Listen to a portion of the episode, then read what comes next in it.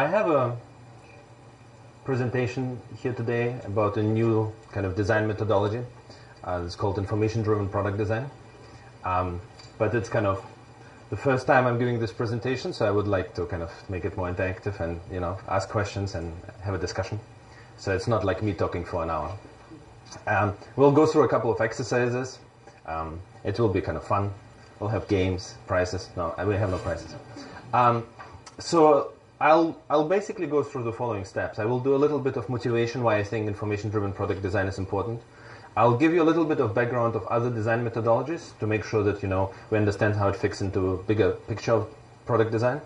And we will talk about, you know, the background of information theory, and we'll go through one example after another. There will be so many examples, you will be like experts in this methodology after that. The thing that I want to start with is that there is a huge shortage in skills right now. So if you look around, you will see that there is around 1 million cybersecurity job openings worldwide, and that's in 2016. It's probably a bigger number nowadays. So, you know, if you want to have a job, cybersecurity is a pretty sweet one. But I think even more importantly, you know, data scientists, you know, number one job, if you look at kind of Glassdoor or something like that, right? So data scientists and cybersecurity experts, there is such a demand for them. So if you as a product manager, if you're sitting there and you're thinking, hey, I'm going to design a product and the data scientists are going to sort it all out, or the cybersecurity guys are going to sort it all out, you might be waiting for a long time before one of them will join your company, right? Before you find the right one, before you find the really smart one. So you as a product managers, you will need to start picking it up a little bit, right? You need to start thinking about security. You need to start thinking about data science. Otherwise, it's not going to work, right? That's what the core focus of this meeting here today is, to talk about how cybersecurity and data science, how the product manager is kind of the pivotal role here, how the product manager will kind of help these two fields come together. And you will learn about those two fields as well. So before we go into information-driven product design, I want to acknowledge that, you know, there are many different methodologies out there for product design. Actually, I think every big company has their own. You know, Cisco has one, Google has one. Even the Stanford Design School has one. It's called Design Thinking. That's the one that I'm most familiar with. So I'll choose that as an example. But there are so many design methodologies, and I just want to acknowledge and maybe kind of go through one of them and kind of see what is a design methodology in product, right? So this one is called Design Thinking, invented by David Kelly from Stanford and IDEO. It has the following steps, right? So we'll look at those steps, and we'll go through those steps, and we'll take an example to learn about those steps so we can kind of experience that. So there are 3 steps or 4 steps or 5 steps, depending on who's teaching it. But it all starts with empathy. So trying to understand, you know, what is driving the users, what is their motivation, what are they feeling, right? The definition of the problem, you need to define the problem. And then you need to have a couple of solutions, ideate, like brainstorming, and then you need to start prototyping. And then maybe testing, right? So depending on how many steps there are. So these are the different stages. And to kind of make it a more live example, I want to tell you about an experience that I had. So I went to Japan to do a startup, and I was kind of, my goal motivation was mainly, I heard in the US everyone is teaching coding. I heard coding is really cool. There was like Code for America, and like, you know, let's teach every kid how to code, right? And I thought, okay, well, you go to Japan, and I will want to teach the Japanese kids how to code. It's probably going to be really popular. It's going to be a great startup. And the mistake that I've done is, and I want to kind of do this exercise here, is imagine you have the same objective. You think coding is cool, right? I mean, probably universal. But you go to Japan, and let's try to do this empathize and see who are the different stakeholders who might be and what they think and what they feel. So does anyone want to give it a go? Who are the different stakeholders that you need to convince that coding is cool in this type of a... The students themselves, right? So there might be like big students, there might be little kids, like whatever group you choose, right? So those guys. Who else do we have? The parents, right? Who else?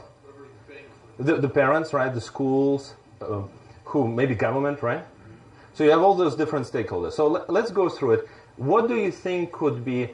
Do they all agree? And coding is like really the best thing, or do some of them have objections? And they're like, hey, I'm worried about my child learning to code, being a hacker or something like that. Are there does anyone think they can come up with a reason why this startup would fail? Like, I go in there and start teaching coding, why would it fail? Culture and knowledge of value proposition. Oh, correct, but what exactly, what is the thing that's stopping them? Language. Well, in the case of younger students, their curriculum is already overfilled and they're looking correct. At they're trying to remove some stuff. That's right. And you come in and you add stress, right? This is the part of kind of design thinking that turns out to be super important. And guys, by the way, if you are applying for Google interviews, that's the first thing that you need to do. Like, you know, who are the personas? What are they thinking? What is driven by them? So it's the first step. Everyone does this right now.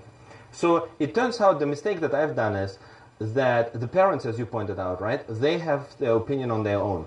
And it's a really strange opinion. I can't empathize. And I'm not trying to generalize. That's just what we found from case studies.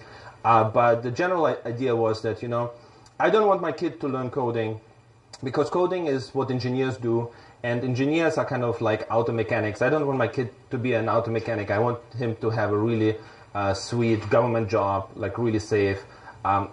If you're an engineer, if you're like a startup guy, you're like an embarrassment to our family. So it's kind of over-exaggerating here. I'm not saying everyone in Japan thinks that, but that's what we saw, that there was a lot of kind of pushback. I don't want my kid to learn coding. I want them to go to school, really stick to the curriculum, and have a sweet government job, right? So it really didn't work out. And so what we realized is that kind of to overcome this, we then did a little trick and we said, hey, they do look like robots, though.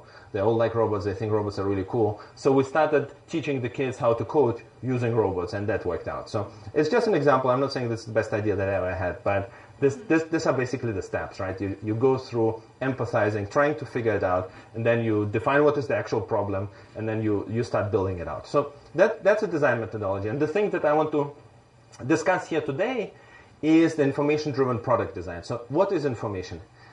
It's a bit technical. I know it's kind of late. We all had beers. But it's really cool stuff. When you come out of this, you will say, hey, I've learned what information theory is, and you will be like in the 1st percentile, and everyone will be really proud of you. So it's invented by Claude Shannon, so that's a famous name. Everyone knows him. He worked for Bell Labs, a super cool guy. He died, unfortunately, but his kind of student is the guy who taught me about information theory.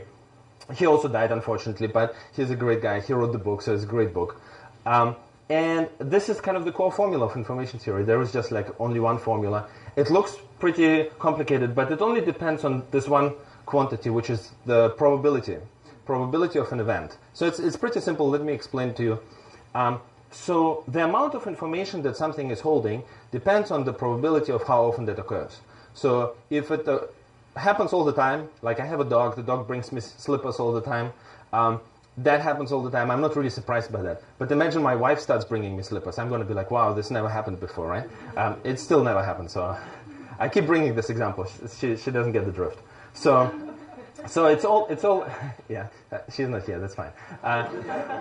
So it's all about the probability, right? The probability of an event. So imagine like you have this door here, and there is some stuff jumping out of this door, like a sheep, like white sheep. They keep jumping out one after another. And I get really bored. I have so many sheep, like all sheep around me, right? And then a black sheep jumps out. And I've never seen a black sheep. And that carries a lot of surprise, a lot of information. So from this definition, something that happens rarely carries a lot of information. So that's information theory in a nutshell. The cool thing about information theory is because it only depends on the probability, it doesn't actually care about your kind of intrinsic value that you have for sheep.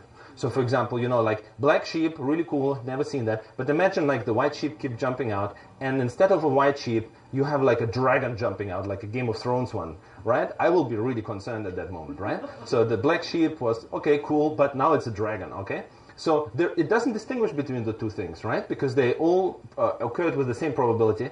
And this is kind of the core property, this ability to not have this intrinsic bias of what's important and what's not important, this core property that we will use in this product design that we'll come up with, right? Let me give you a couple of examples today. I will start with data science, and I will give you 2 examples of how to use it in data science, and then I will give you 2 examples in security and cybersecurity. So the first example that I want to use is, so I used to work as a data scientist, and I was kind of working on the matchmaking engine, so on the algorithm, how to bring boys and girls together. You know, 10 million people, and not for Tinder, I'm just using that as an example, but 10 million people, and I was writing this algorithm to bring them together. So, you know, I used to say that I'm the daddy of quite many people, but that's just an aside. So I wrote this algorithm, and the data that we used for this algorithm was like questionnaires, right? You ask them, hey, do you like cats and dogs? What's kind of your salary expectations? You have like 80 questions, and you bring this stuff together, and it turned out none of that really mattered to predict a successful relationship. Turns out, you know, cats and dogs has no impact on that. What turned out to be the kind of the key driver was how soon a person responds to messages, how fast they kind of log in to check that they have a message. I call it the desperation factor, you know. So if somebody's really desperate, they're like, oh my god. So by the way, that's basically, if you're wondering why your Tinder is not kind of working, it's because you're just kind of too desperate, right?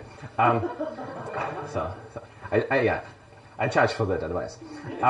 So that's what we figured out. But the interesting thing is, when the product manager was building this thing, right, they've built this thing, and they weren't actually tracking any of this information. They weren't tracking the log data, how soon somebody logs in, none of the information in terms of how they respond to messages, right? Because they only had this 80 questions. They thought this is the sit, and they don't care about this information. And that's kind of this typical thing that product managers have, right? They think, I know best, I'm going to know what the data is important, and everything else I'm not going to care about. And it turns out that this data was super useful, and if he would have, or she would have paid a little bit more attention, they would have had this data and they would have seen it.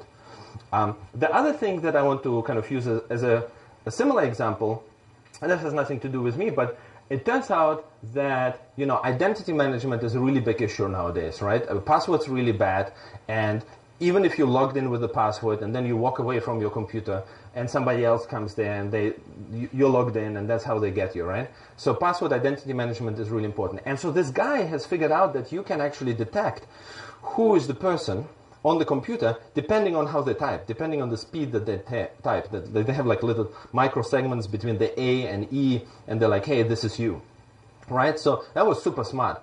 But it was also only possible because somebody started recording all of this data one day. They were like, hey, I'm going to kind of record all this useless data. No one knows, right? It's like with the sheep. I don't know whether black sheep or dragons are more important. I'm not going to be judgmental here. I'm just going to say, hey, really cool data. I'm just going to record it. And the data scientists, they're going to find value in it. They will make a lot of cash for all of us, right? That's how you build products, right? Don't have this assumption that you know exactly how all data will be used.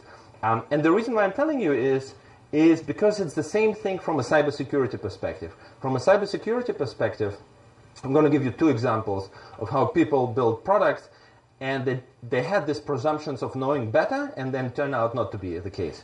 Right? So the first example that I'm using here is login screens. I'm sure you've seen this before. So this is Apple. I think one of them is Google as well, right? So when you log in into this thing, one really interesting thing that can happen is you use an email, and then Apple tells you whether this email exists in their database, right? So they just give you this one little detail, like I call this like one little bit of information. Basically, they're telling you that this person does exist in the database, but you used the wrong password. And actually, just before this talk, I was like playing around, and by mistake, I logged in as a different user because, you know, I just tried an email, and then I said, I don't know the password, and the security questions were pretty simple, and so by mistake, I logged in. So it's still a current problem with the systems. And the reason is, you know, like they just didn't care. They like said, I had a little bit of information, I don't really, it's not a big deal. But that's this presumption, right? Every little bit of information can be later abused by the bad guys, right? Please. Not to be negative, but sure. The lower left is a good example, right, of how to do it. Because they're not telling you which piece of information is wrong. Or is there something else in that interaction? That's correct. That's what I'm saying, yeah. Yeah, that's what I'm saying. So this is the good thing, and if they give you the information saying, you have a right, it's not right. Yeah. So don't tell them that the combination of password and email exists. Tell them that we don't know. We've never seen it. That's correct. Thanks. Some sites seem to even go as far as to say we sent you the email. We've sent you there all the time. Exactly. Realize, okay, I don't even have an account there. That's correct. That's a great thing to do, right? Because if you send all the time, then the person cannot distinguish whether this person has an account or not, right? This is where we should violate usability for product managers. Correct. Yeah, it's a usability thing, right? They were like, hey, we're going to make it really nice for the user, right? But then, you know, like half of us can log in into your account now, right? So we'll try it after the talk. So exactly, it's a trade-off, right? But I think when you start thinking about each one of the little details mattering, you will kind of get into this direction. Let me give you another example. So here we have batteries. I don't know whether you guys know, on your phone, when you browse, turns out that the browser is asking the phone how much battery it has. It has something to do with the fact that you want to make sure that, you know, if you don't have much battery, the browser is going to kind of tune down and stop kind of consuming too much battery, right? But as a product manager, you could have just made it a binary thing. Do you have a lot of battery? Okay, no problem. I'm going to use the full. But what actually happened is they were sending the exact amount of energy that you have into the browser. And they weren't just sending 98% you have battery, right? They were sending 98% point 0.05. So this number then was used to identify an anonymous person browsing from one website to another because the battery status wasn't changing fast enough. But when you switch from one website to another website, they still see you. Oh, it's 90% 0.05. Oh, it's still you. Okay. So they were using this little bit of information again, totally kind of missing all the product managers, and they were using it to de-anonymize, right? And so to do some cybersecurity stuff. So that's kind of basically the thinking, right? So you've built something, you think it's going well, and because you didn't care about how much information you're exposing to the bad guys, it gets abused. So that's basically kind of how some of the really cool products are being designed right now. So if I go into Gmail and I try to log in from here, from someone else's computer, they will not present me the picture. They will not present anything, right? But if I go from my computer, they show me my picture and my email, right? And that's because they have the user agents, they have the IPs, they have my cache, right? All the little cookies, right? So they collect a lot of information, and then later they use this information to create a better user experience or to better security feature, right? So they use all this information, they collect it. They don't expose it if they have to, but they can build better products with that. So that's one example. So let me give you kind of the summary of this, and then we go into a couple of examples how to build and how other products are built. So the key kind of suggestion here is if you want to be a PM and you want to combine the cybersecurity and data science stuff, you basically want to minimize the information that you expose to the outside world because the bad guys are going to abuse it. Or, as a data scientist, you want to maximize the information that you keep in the system because don't be presumptuous to think that some information is more important than other. Just keep all this information and it will be used later by data scientists to do some really great stuff, right? So that's the summary. Let me show you a couple of cool things, how it is actually being mistreated right now. So, for example, one of the coolest, most valuable things that the company has is how many customers you have and who are your customers, right? Any of you guys kind of startup founders or like working for a company that is like, right? If I ask you like, hey, who are your customers? You will be like, hey, this two companies, but you're not going to give me the entire customer base, right? So if you look right now at box.com, you can actually iterate through the names of the companies that are their customers, right? Because that's how they created their domain, right? And actually Google is doing the same thing. So in Gmail you can go here and you iterate through everyone who's using Gmail, which companies are using Gmail, right? So those companies are basically opening it up and telling everyone who their customers are. And if I want to build a company like Box, I will just iterate through it. I will know exactly who bought their product, and I will contact them and sell to them, right? Just because they've done this little bit of information that they kind of opened up to the rest of the world. And it happens like this little crumbles, like the entire internet is full of these crumbles. This is called information leakage. So basically the entire internet is full of super useful information that, you know, the bad guys abuse. And we as a product managers, we are actually giving them all this stuff, right? So if we do a better job, then they have a harder work to do. Are there any questions to this? No? Cool. So let me give you another example. So recently at Symantec, we've built a product And it was one of the fastest products that has been rolled out in Symantec. It's only 4 months. In 4 months, we, like from little design sketches, we've developed this product and rolled it out to general availability. It's really fast for a big company. I know like startups are faster, but big companies, they have a lot of security stuff, regulatory stuff, right? They have to go through all of this stuff. And the way we succeeded in rolling out this product is using information-driven product design. We said, hey, we will follow this strategy. So let me tell you a little bit about this product. Here are the three type of personas that we have, right? So we have a customer, which is like an insurance company. It's a insurance company like AIG, Zurich, these guys, right? And in this case, it was Travelers. And this customer wants to make sure that their end users, so the guys who buy insurance, that the end users learn about cybersecurity. They take a survey, they answer some questions, and they learn about cybersecurity. And after they've taken this survey, they need to talk to a cybersecurity expert from Symantec to kind of discuss the results of the survey. That's pretty much it. The only kind of non-trivial condition here is this customer really wanted it to be an exclusive thing. They wanted to make sure that only their end users have access to this thing and no one else. Right, so the typical way to build this would be just to say, hey, there is a login page. You give us all the emails of all your customers. We'll create accounts for them. They can log in, answer the questions, and it's all good, right?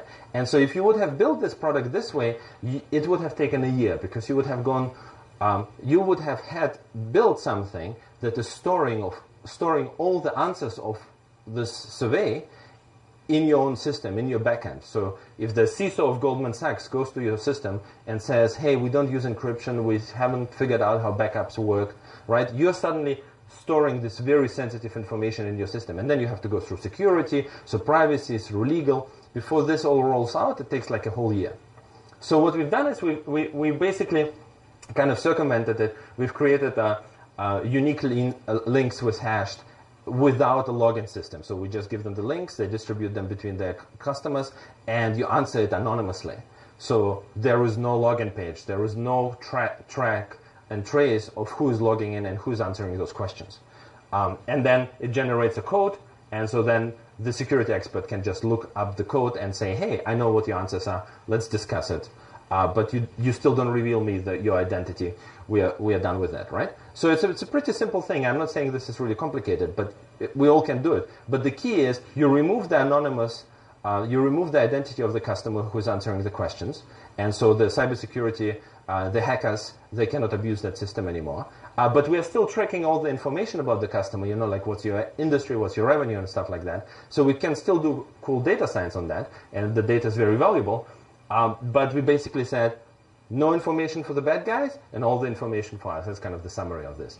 And these are basically the key benefits, right? So you can save time by limiting the information, and you can increase insight by gathering more information. So that's kind of the fundamental of this methodology. I think the reason why I'm mentioning it is, I know we're in the US, but in the EU right now, there is a big debate about privacy. There is a new law coming up. It's called EU GDPR. It's a really cool word. If you want to get jobs, you should mention that word in your interview. EU GDPR. And the reason for that is because if you mistreat the privacy and the data of your customers, you can get fined up to 4% of your revenue. That's a huge number, like 4%. Like imagine you're Telefonica, you have it's a huge number, right? So that money is gone. And so this law is coming into action in 2018. And so that's why all this kind of privacy stuff is really becoming important, not only in the US, where we already have big breaches and we have notification laws, but also kind of worldwide. Europe is adopting it. South Korea is, Australia. Canada doesn't, but one day it will. So that's kind of the motivation behind this talk. Information, super valuable. Don't be presumptuous to know how it's going to be abused. The bad guys, the good guys, but just know how to handle it. All right, that's all I have.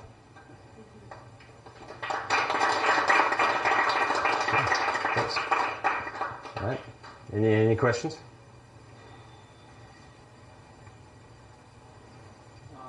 So you had the example page of. You're calling them crumbs? Crumbs, yeah, like breadcrumbs, yeah. URLs. Are there, do you have suggestions for alternatives to doing that kind of stuff? So for use domains to organize its accounts? Is there something else?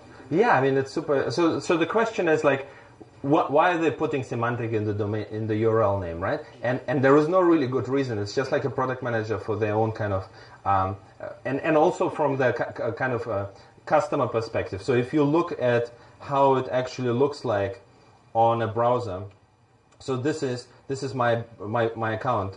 You see, it says Symantec, and it has the little Symantec logo. So they figured out that it makes the customer feel better about themselves if you display the logo, so they can kind of see the logo at the login, and then the customer knows that they're going to the right website, right? So they started doing that, but in reality that has no actual real purpose, right? So you say that's the thing, right? So it's kind of, it's not really protecting anyone, right?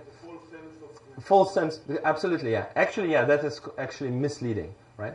And that's like people like us, right? We build this stuff. We put a Symantec here and we put Symantec here. We think it makes us look better, but in reality, it's like it's being abused like crazy everywhere. I have a domain, and I can make a subdomain of Symantec.mydomain. You could. No one can stop me from doing it. That's correct. Yeah, and then some people will think that we are working with Symantec, right? So it's brand damage is all. Yeah. So. Just use the code. Yeah. No, correct. Yeah. I mean, theoretically, you don't need anything here. This will work just app Box. Like Box has transitioned actually from using this. They're only doing this as a kind of legacy because they promised it to Symantec. But now every new company that starts, they only have app.box.com. So they don't actually even do that anymore. Yeah.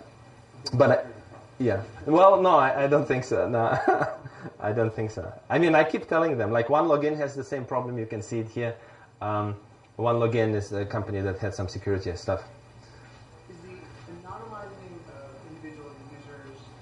The way you're talking about it, where you were getting a sensitive information from important companies, is that a best practice? There's a website that says you should do that? Because I think intellectually I can understand that.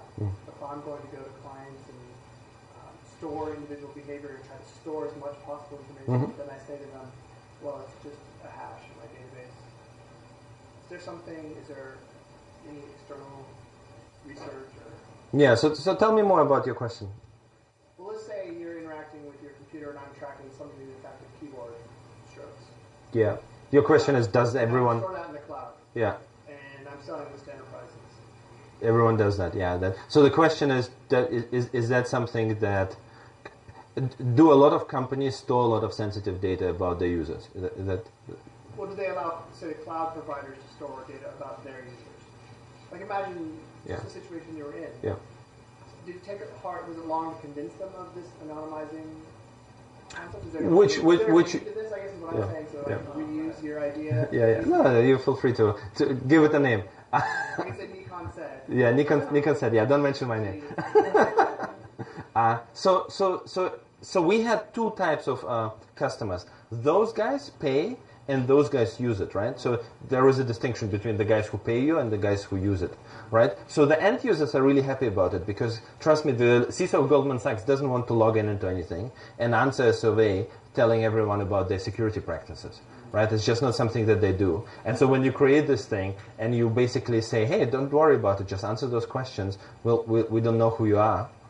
You didn't tell us, right? You didn't log in. You didn't use an email. So they really like that, right?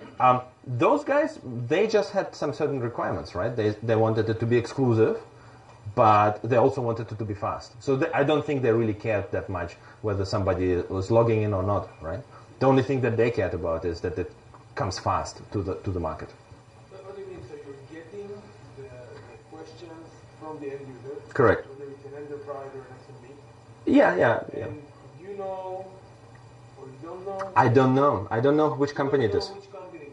Yeah. So you don't know how to attribute different risk indicators to the sector, to geography. I do know that, yeah, because they answer the question. They say, "Hey, I'm part of this industry, part of this revenue." You're collecting general information that you can then put the existing or the incoming customers into that frame and compare. And you collect a lot of data from companies worldwide within question.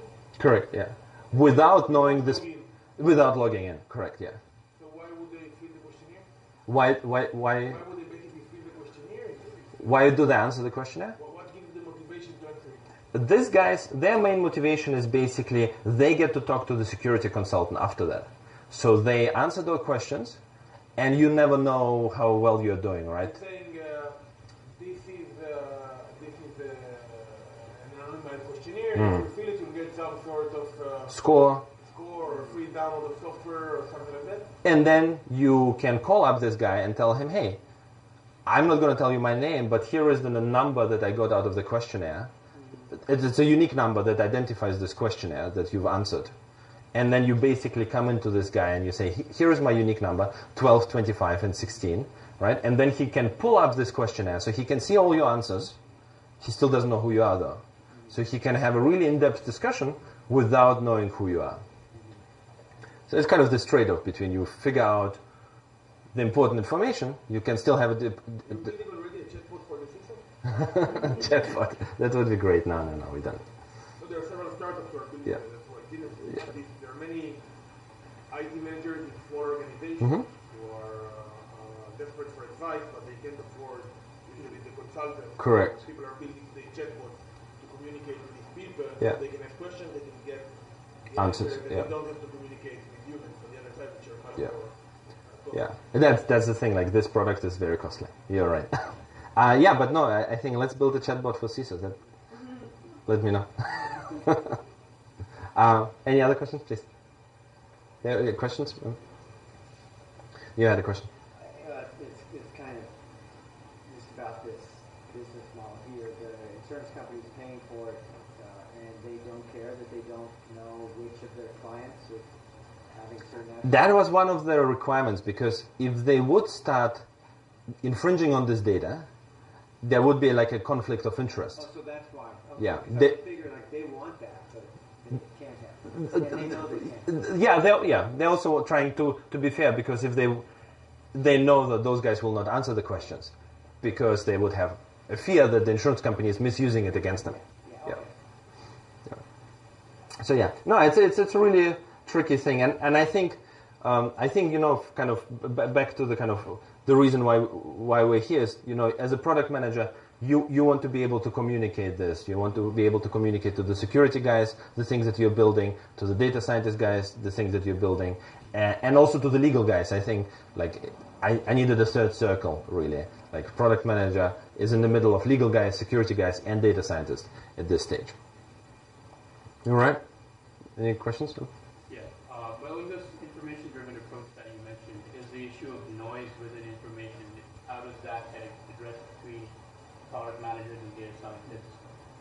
Well, yeah, noise is really popular in information theory. It's very important, but I think it's not a thing that has played into this concept, right? The only thing that we use from information theory here is this kind of idea that you don't know what will be valuable, what information will be valuable later, right? I don't know whether dragons or black sheep are more important. When you build your product, you don't know whether revealing the information about your battery will be important later. Just don't, right? Don't build a product revealing too much information. Always minimize information. That's why we removed the logins. I didn't know how it's going to be abused, but I'm just going to remove logins, right? And all of this stuff. I'm just going to remove all of this stuff as much as I can, because the legal guys are going to love it, and also the procurement is going to love it, security guys are going to love it. Yeah. So, yeah, noise hasn't played in, but maybe, do you have an idea how it could play in? No. Yeah, no, I love noise. It's very important for information theory, but I haven't figured out how to use it here. Cool. All right. So, more beer. Oh, sorry. I was wondering if you can tell us just what you see at Symantec, what people are freaking out about in the world. People are freaking out in the world. I can make up lots of things to freak out about. Since you're on the front lines. Well, so I can tell you one thing about cybersecurity, which is that, a lot of those startups are really focusing, like very often in other tech fields, are very focused on kind of different security stuff and really techie stuff, but they're really totally missing the point of how to make it a financially viable product, right? So all of those cybersecurity startups, if you go to an RSA, there are like 1,000 of them by now, and they are all very excited about this next generation firewall that they're building or something like that.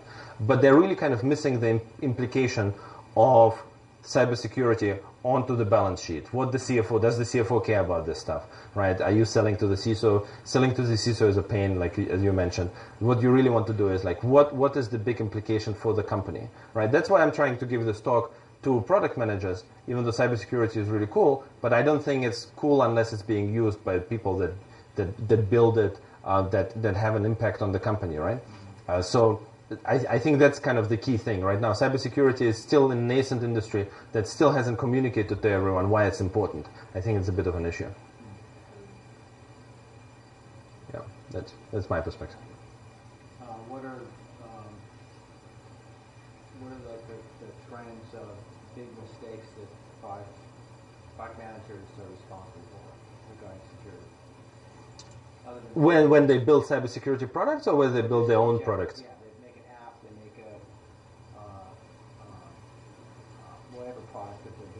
Yeah, no, that. Yeah. All the time, I think all of those products are being built with kind of without thinking about information too much. I think that would be my general direction. Like a lot of those apps, I think in Tinder you can upgrade yourself right now to become a super user. Pretty simple. So they have all these kind of vulnerabilities that they opened up because they opened up too many functionalities. They are not tracking it anymore. So I think the simplest, like we all want to build a simple product, right? Because that's what we've been taught, right? But I think the other reason to build a simple product is because it's going to be small and everyone can know what the functionalities are. And you can remove all these little problems and bugs and errors that can be then abused. So I think there are many reasons to build a simple product, but one of them is a cybersecurity reason that I would definitely focus on.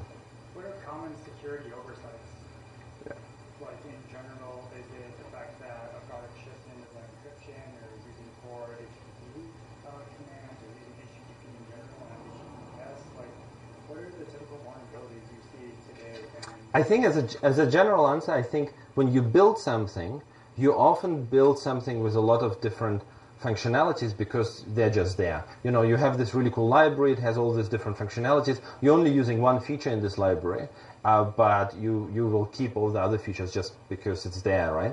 And so quite a lot of the problems that are resulting are based on this, right? So you've built up an IP, and you have this IP and it has lots of open ports and you just keep them all open just because you kind of can, and then they get abused, all these open ports, right? So this is like really cool products are really built where you remove one functionality after another and you say, hey, actually we don't need to copy databases. It will never happen. We never need this. We never need a hard delete. Do you need a hard delete? No, we don't need a hard delete. So remove that functionality. And so that kind of changes your entire product. If you start removing functionalities that are just there because they're there, it makes a really cool product, really, really solid. Including stuff behind a feature switch? What do you mean? So, for example, you got 1 million users and you want to try something with 600,000? Yeah. That's where all the problems come from, yeah. A/B testing and stuff like that, yeah. Yeah, that's exactly what everyone abuses. That's what I'm saying. Like we can all upgrade afterwards to Tinder super user if you want. Sorry.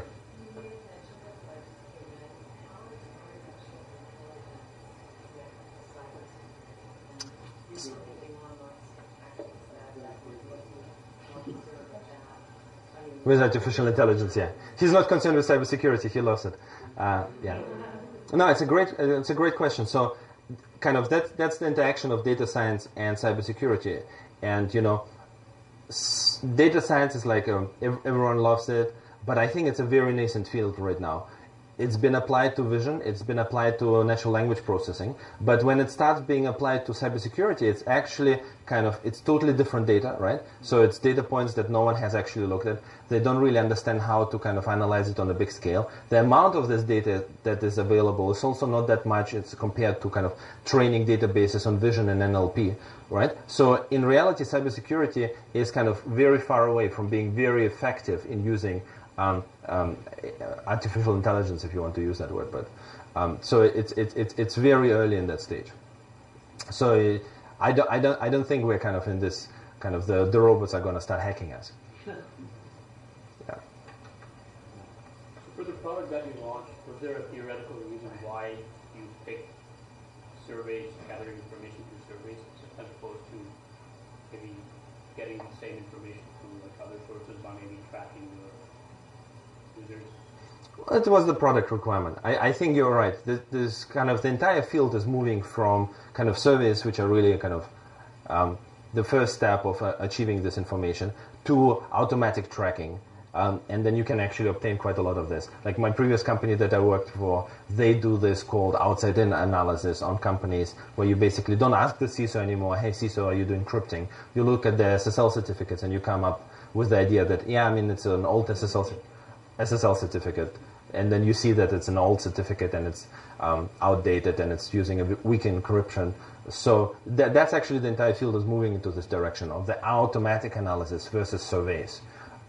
But that was a requirement in this particular. There are a couple of companies like that. Security Scorecard is the one that I worked for. There is another company in Boston and some in the Bay Area as well. Yeah. Cool. Cool. Thanks for coming. If you have any further questions, we have beers.